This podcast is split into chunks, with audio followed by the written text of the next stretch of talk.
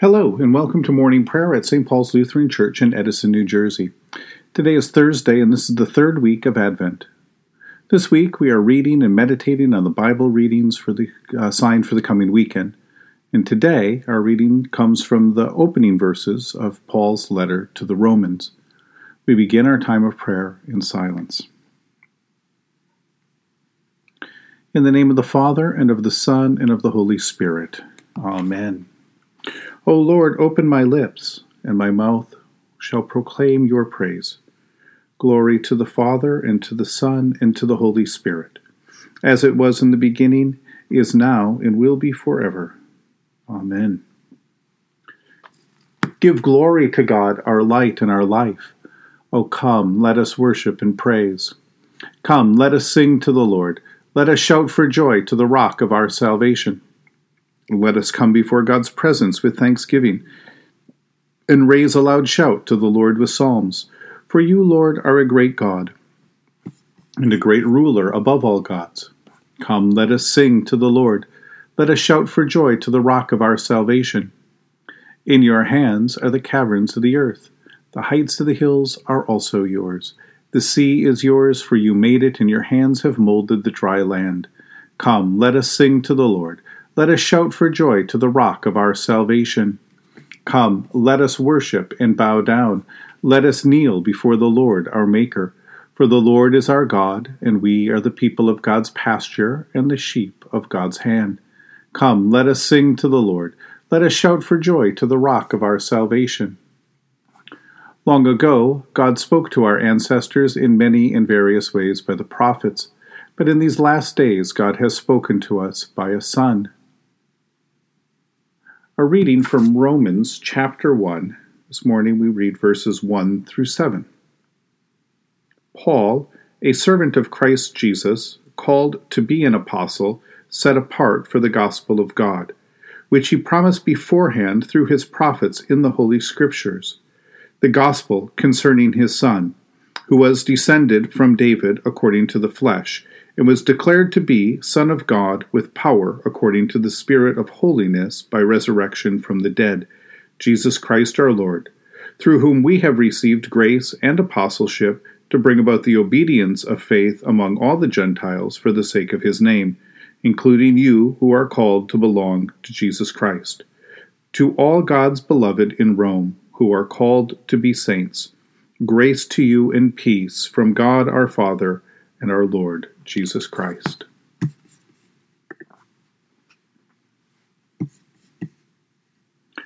In his opening greeting to the church in Rome, St. Paul quickly sums up who Jesus is, what Jesus has done, and how, all that Jesus is and does is according to God's eternal purposes. This is Paul showing us Jesus' credentials. He is Messiah, rightfully as a descendant of David. He is Son of God by the witness of the power of the Holy Spirit at his resurrection and ascension. God raised him from the dead and seated him at God's right hand. And it is in that name and by his authority, the authority of our Lord Jesus, that Paul now addresses the followers of Jesus in Rome. As we move closer to Jesus, to Christmas, we begin to read the story of Jesus' origins. We start to hear about the importance of Joseph's lineage that reaches back all the way to David and brings about the birth in Bethlehem, and the star in the sky that signals the birth of Israel's new king, and how all of this was already spoken of by the prophets long before, breathed out and inspired by the Holy Spirit. Jesus will ref- define in his life and his ministry what it means to be Messiah aligning his mission with the inspired words of Isaiah, who speaks of the suffering servant of the Lord. But even in his humility and suffering, Jesus still carries all of the credentials, the lineage of Messiah, and, as the story goes, as Son of God. These facts lay a groundwork for our faith, our trust in Jesus, our obedience to his commands, and and these are the authority that sends us, like Paul, out into the world to proclaim the good news of Jesus Christ, the good news that we have come to believe in.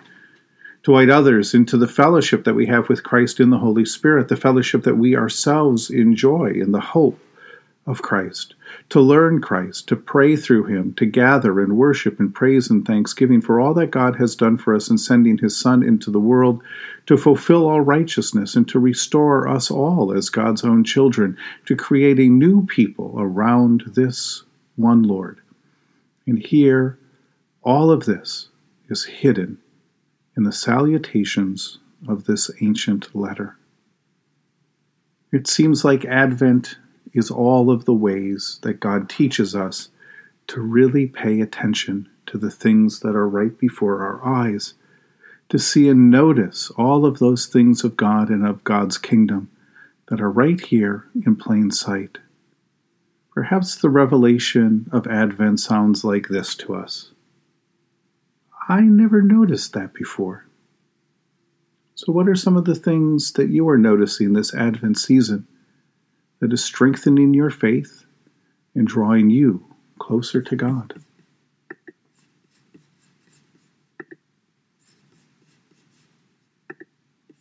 In the tender compassion of our God, the dawn from on high shall break upon us. Blessed are you, Lord, the God of Israel. You have come to your people and set them free. You have raised up for us a mighty Savior, born of the house of your servant David. In the tender compassion of our God, the dawn from on high shall break upon us. Through your holy prophets, you promised of old to save us from our enemies, from the hands of all who hate us, to show mercy to our forebears, and to remember your holy covenant. This was the oath you swore to our father Abraham, to set us free from the hands of our enemies, free to worship you without fear, holy and righteous before you all the days of our life. In the tender compassion of our God, the dawn from on high shall break upon us. And you, child, shall be called the prophet of the Most High, for you will go before the Lord to prepare the way, to give God's people the knowledge of salvation by the forgiveness of their sins.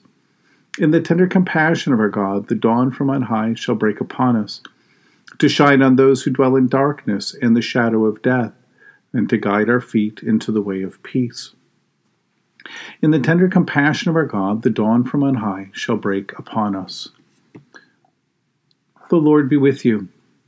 Let us pray. Mighty God of mercy, we thank you for the resurrection dawn bringing the glory of our risen Lord who makes every day new.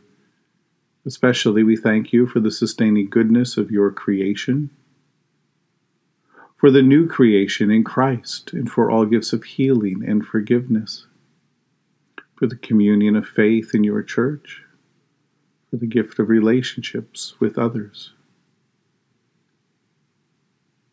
For who else? For what else are we thankful? Merciful God of might, renew this weary world.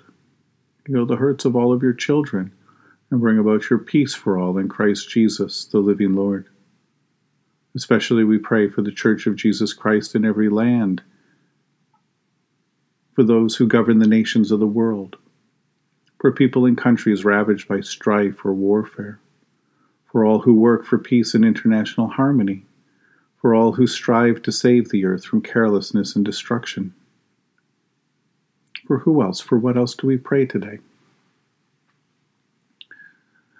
We give thanks to you, Heavenly Father, through Jesus Christ, your dear Son, that you have protected us through this night from all harm and danger we ask that you would also protect us now today from sin and all evil, so that our life and our actions may please you.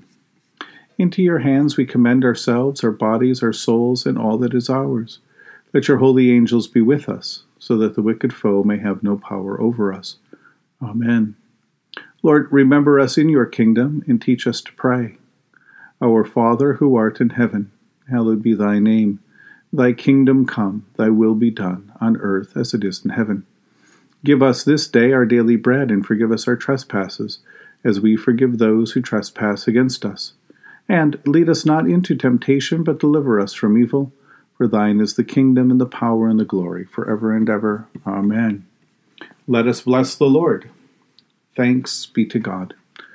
Almighty God, Father, Son, and Holy Spirit, bless you now and forever. Amen. Go forth into the world to serve God with gladness. Be of good courage. Hold fast to that which is good. Render to no one evil for evil. Strengthen the faint hearted, support the weak, help the afflicted, honor all people. Love and serve God, rejoicing in the power of the Holy Spirit. Thanks be to God.